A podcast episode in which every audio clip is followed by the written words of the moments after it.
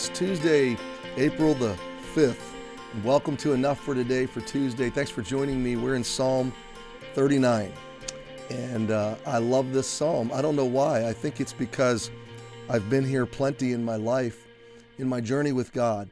You know, if you're going to walk with God for very long, it's not all mountaintops.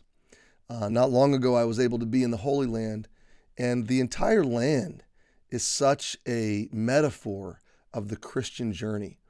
Um, no matter what road you take, there's ups and downs, there's peaks and valleys, and especially the road of the patriarchs, which kind of goes up the spine of the center of the country. It's up and down and up and down, and twisting and winding and rocky, and some parts of it are green pasture, and some parts of it are dry desert, and some parts of it are rocky fields, and some parts of it are wooded, uh, wooded forests.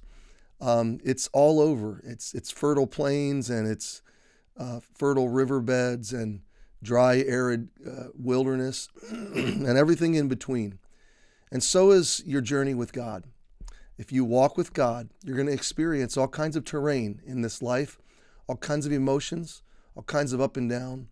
You're going to find Him to be absolutely dependable, absolutely steadfast, unmoving, unchanging, always present, even when you don't sense Him, always active, even when you can't see it or feel it, always providing and protecting, even when you wonder where your next meal is coming from, always guiding and directing, even when you can't see through the fog. He's just faithful. He is so, so faithful. And David in Psalm 39 is in a dark place of soul. And so what does he do? Well, first he tries to handle it on its own. His own. He tries to be quiet and stuff it in and hold it in. He doesn't want to say the wrong thing. He tries to recluse to himself and get through it on his own strength. But it doesn't work. The emotions are burning up within him. He needs God. So eventually he does pour out his soul. He pours out his soul to God. And verse 7, we talked about yesterday, he decides to wait. He decides there's something worth waiting for. God must be active, even though he can't understand it. He decides to hope in the Lord. And then he begins to pray again. Uh, I think it's interesting. It's, it's almost like verses 5 and 6, he lands at this hopeless place. Verse 7, he says, So now, Lord, I, I guess like all I can do is wait. I guess all I'll do is, there is no hope, but I'll, I'll hope in you. And then look at verse 8 again. It starts to surge up a little, at least the energy to ask for deliverance returns. Uh, by verses 5 and 6, he's just saying it's all vanity and there's no use to any of it. It's all futile. But apparently now, verse 8, he sees at least enough light to say, Lord, could you deliver me? Is there deliverance from these transgressions, from the results of my bad decisions? Is there a way you could make me not be a reproach to the foolish, to the scorners, to the rebels, to those that defy you and reject you, God, your enemies?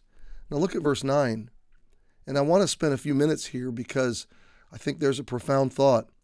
I was dumb. That's, that's just a reference to the fact that he held his silence, okay? That he decided not to speak. I opened not my mouth. And then he gives us a little bit of an insight as to why. Why did he decide to hold his peace? Because thou didst it, okay? Now, again, don't let the King James English complexify this because you were doing this. I want you to stop and think about this. A minute ago, David said, at, at his best state, man is altogether vanity. Okay? In vain. It's all in vain. It's all useless. There's no point to it all. It's all futile. But by verse 9, David is not only saying, God, I, th- I still hope in you. I still believe you can deliver me. I still believe that there's a reason to pray. Um, but now David's looking back and he says, I realize, God, you're doing this. You're allowing this. Uh, here's what I want you to see. This is a this is a profound ray of light in David's dark soul. Okay. Uh, God, it's it's the realization that God is active in David's depression, that God is active in David's dark moment, okay, in his low place. even in his thoughts of vanity and his questions of um, of what's going on, futility, even in the middle of all this, David realizes God is active. God's doing something. Now, the way this resonates with me is so many times in my life, and the, the prominent time, probably two most prominent times, one was when I had cancer, and the other was when I was so displaced in life, and God was re He was transitioning us from ministry on the West Coast to in a thriving church to ministry in a hurting church on the East Coast, and it was a long, dark journey. I'm not saying that the people were bad or the church was bad. It was wonderful in that respect. So many wonderful, loving friends, new friends, and family, and they did a marvelous job of caring and loving us. But it was still a dark journey of my soul. And um, there's one thing that held me through it more than anything else both cancer and relocation and transition and uh, the, the abandonment of my will, the slow surrender, the slow death, again, of the script I had written for my life. Even as I sit here right now, I am nowhere near the script I had envisioned for my life. And at the same time, every dream I've ever dreamed for the Lord, He's fulfilled in ways that I could have never imagined He would. Now, I want you to juxtaposition those two ironies together.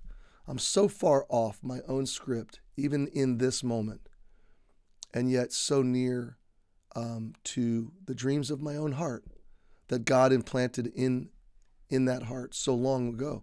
So it's just ironic how God takes us on this journey. And David realizes in this moment that the Lord is at work. The Lord is doing this. When I was sick and taking chemo and radiation, the thing that kept hope alive in my heart was that God was doing this. You know, I even had some Christian friends occasionally that would rebuke me when I would say, Well, God gave me cancer. They'd say, No, God didn't give you cancer. God doesn't do that. It's not God's will for you to have cancer. If you have enough faith, He's going to heal you. Now, listen faith is believing that God can do whatever God wants to do and whatever God wills to do. But faith is also praying, Not my will, but thine be done. And it was God's will for Jesus to suffer. And I believed in that moment it was God's will for me to suffer. In fact, I know now, 11 years later, absolutely 100% it was God's will for me to suffer.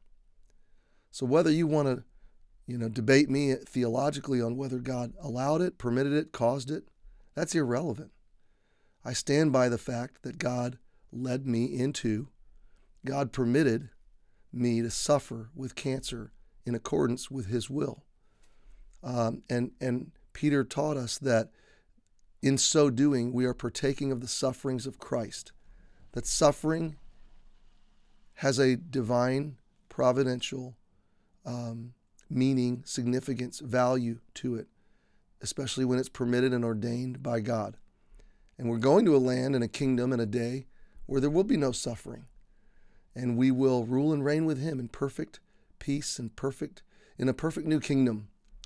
But until then, we, we walk this life and there's, there's times and there's seasons of suffering. And in all, and in all of life, in some ways, we're suffering. Okay, we're suffering with decaying bodies and and just the struggle of survival. So let's not fool ourselves, okay? But here's the beauty of it suffering that does not involve God does not interest me.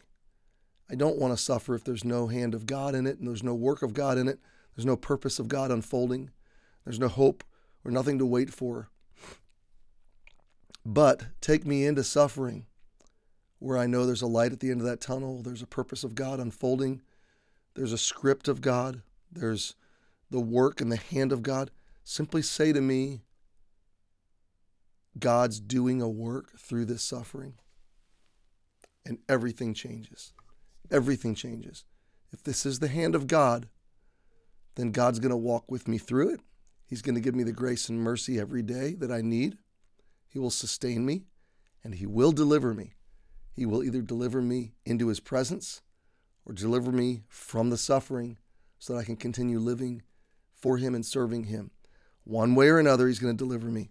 So, my friend, this is the hope that I want you to feel and experience and consider and meditate on today. Lord, you're doing it. Where, where are you, my friend, in the darkness of soul or depression or suffering? Just look up and say, God, I know you are active in this. And that gives me the that gives me the strength to wait and hope today. Happy Tuesday. Praying for you. We'll see you tomorrow.